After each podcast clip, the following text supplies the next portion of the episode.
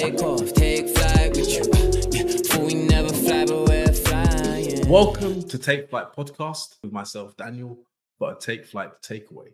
Before I go any further, let me provide a bit of context. In episode 210, I shared the reasons why I stopped putting money into my son's savings account and why I opted for a junior stocks and shares ISA.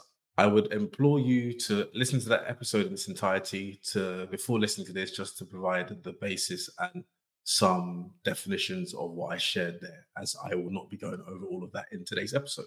Quickly recapping of what I shared in the episode, I covered what a stocks and shares ISA is, the typical idea when it comes to saving for younger ones and what a better alternative could be considered and why. Additionally, I shared that this is also depending on your risk appetite. I also want to express and reiterate that nothing shared in that episode or in this episode should be considered financial advice. Please consult a qualified financial advisor before making any financial decisions concerning yourself. In this week's episode, I want to double click on what was shared previously and speak about the following. How does a stocks and shares ISA differ from a junior cash ISA? How many junior stocks and share ISAs as well as a cash ISA can you have for your child? The drawbacks of a junior stocks and shares ISA, the thinking behind your child handling a large amount of money when they turn 18, as the idea is this amount would um, accumulate and grow over time, and also sharing some of the providers out there that you can think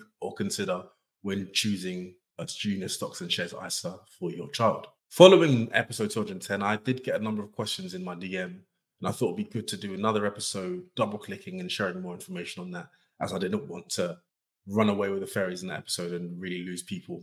Uh, I wanted to take it slowly. So, firstly, how does a stocks and shares ISA differ to a cash ISA? A junior cash ISA are effectively tax efficient savings account.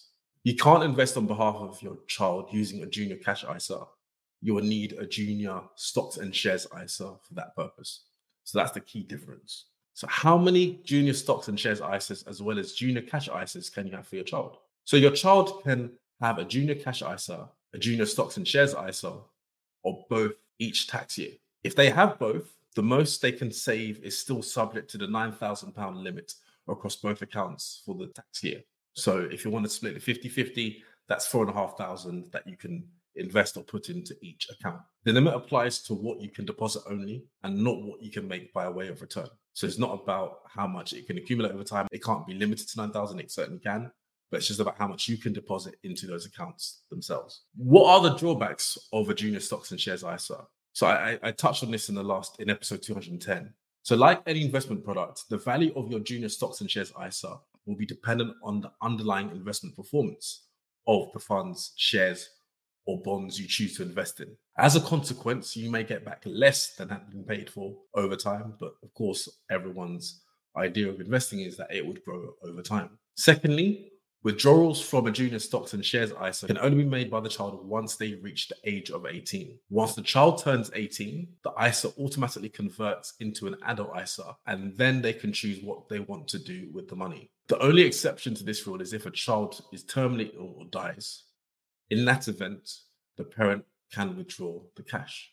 What if I don't trust my child to handle such a large amount of money when they reach 18? So I think this provides a good motivation for the parent guardian to ensure that you teach your children how to handle money so that when they reach the age of 18, they know how to manage their account properly and have some financial discipline.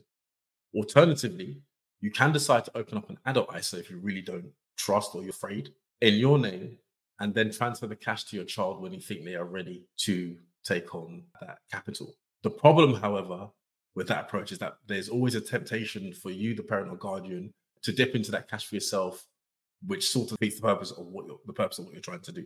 Something that someone asked me was there are so many different junior stocks and shares ISAs to choose from, and even more shares, funds, etc. How do you go about choosing the right one for your child? So I think to get started, you can consider the following.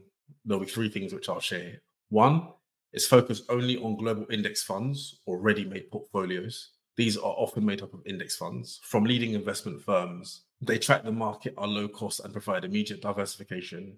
It's incredibly difficult to beat the market consistently. So, index funds or ready made portfolios are usually good value for money. Secondly, you can focus on providers from established, well capitalized financial firms who have been around for a significant amount of time. I will share some providers um, shortly. And third, as a basic rule of thumb, the younger your child is, the more aggressive you can be in asset allocation. So if you know about allocation of assets a bit more, equities are considered to be riskier than bonds. Bonds can, you know, even when you think about your pension and funds as you get older, they diversify primarily into bonds because they are have less risk attached to them. So when your child is younger, you can probably have higher exposure to equities as opposed to bonds.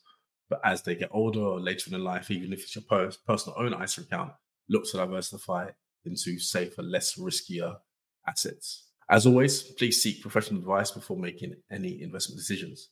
So, just to step back slightly, I mentioned index fund, and you're probably thinking, what is an index fund exactly? So, an index fund is a portfolio of shares or bonds that is designed to mimic the composition and performance of a broader market. An index fund will seek to mimic the broader market by buying a representative sample of the shares or bonds listed in that underlying index. This is typically done algorithmically or via automated trading, leading to lower fees as a human intervention is minimal. So, something that you can explore further. Linked to that, will an index fund beat the overall market? I mentioned that no, I mentioned a few moments ago, it, it won't as an index fund's job actually is to track the market, not to beat it. So actively managed funds try to beat the market, but it's very difficult to do so. And you often incur higher fees regardless of whether they're successful or not. And I think we went back, uh, I think a while ago in a group episode, we spoke about hedge funds who try and outperform the market. But if you haven't listened to that episode and it, and it, and it piques your interest, please feel free to do so. Can you make a decent return by just tracking the market? Well, so by now, I'm sure this is something you've probably been asking yourself. And the answer is yes, particularly if you're investing for the long term. If you take, for example, the Vanguard S&P 500 ETF index fund, ETF is, means exchange traded fund. It has consistently delivered an average annual return of around 10% for the last 10 years.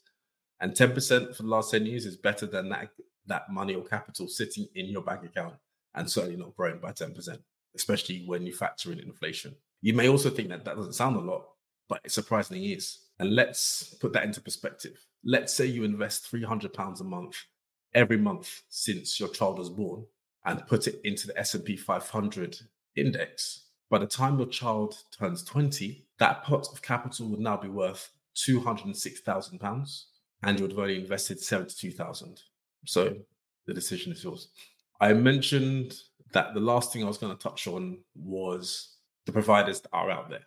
There are many providers, and this is not a sponsored episode. I would ex- I would hope that you would do your own research as to which account to choose that best fits your financial situation, that fits the needs for yourself, etc. But some providers that you can consider in no particular order is Vanguard. So Vanguard's a very popular, very easy to use provider. That's the one I use myself for my my son. Hargreaves Lansdown Again, they're well established and they're currently charging no fees on its junior ISA products, although that was at the time of when I was doing research that could have changed or subject to change at any time. Uh, Fidelity, which are a huge brand um, globally in uh, in this space. Wealthify, they're backed by Aviva and were actually winner of the best ISA in 2021. And also Nutmeg, they're backed by JP Morgan. So quickly in summary, there's Vanguard, Hargreaves Lansdown, Fidelity, Wealthify, and Nutmeg. Please do your own research before releasing your funds, is what I would say. So, with episode 210 and this episode, I hope this has given you a better all-round, all-round picture and hopefully been educative and also informative for yourself, whether you're exploring a junior ISA for your child or even considering an ISA for yourself. As always, if you have any questions, any comments, please feel free to DM me directly whether it's the podcast Instagram page or mine, my personal Instagram page, I'll be happy to answer any questions. And of course, it will not be financial advice, but can just share my thoughts with you there. Just to recap what I shared in this episode, how does a stocks and shares ISA differ from a junior cash ISA? How many junior stocks and shares ISAs, as well as junior cash ISAs, can you open for your child? The drawbacks of a junior stocks and shares ISA, what you can do if you think your child wouldn't be able to handle such a large sum when they take control of the account age of 18 and also some providers out there that you consider and deciding which is the right one for you if you wanted to go down the ISA route. So thank you for listening to this episode. Until next time, stay safe, stay well, and God bless. Take off, take flight with you. We never fly, but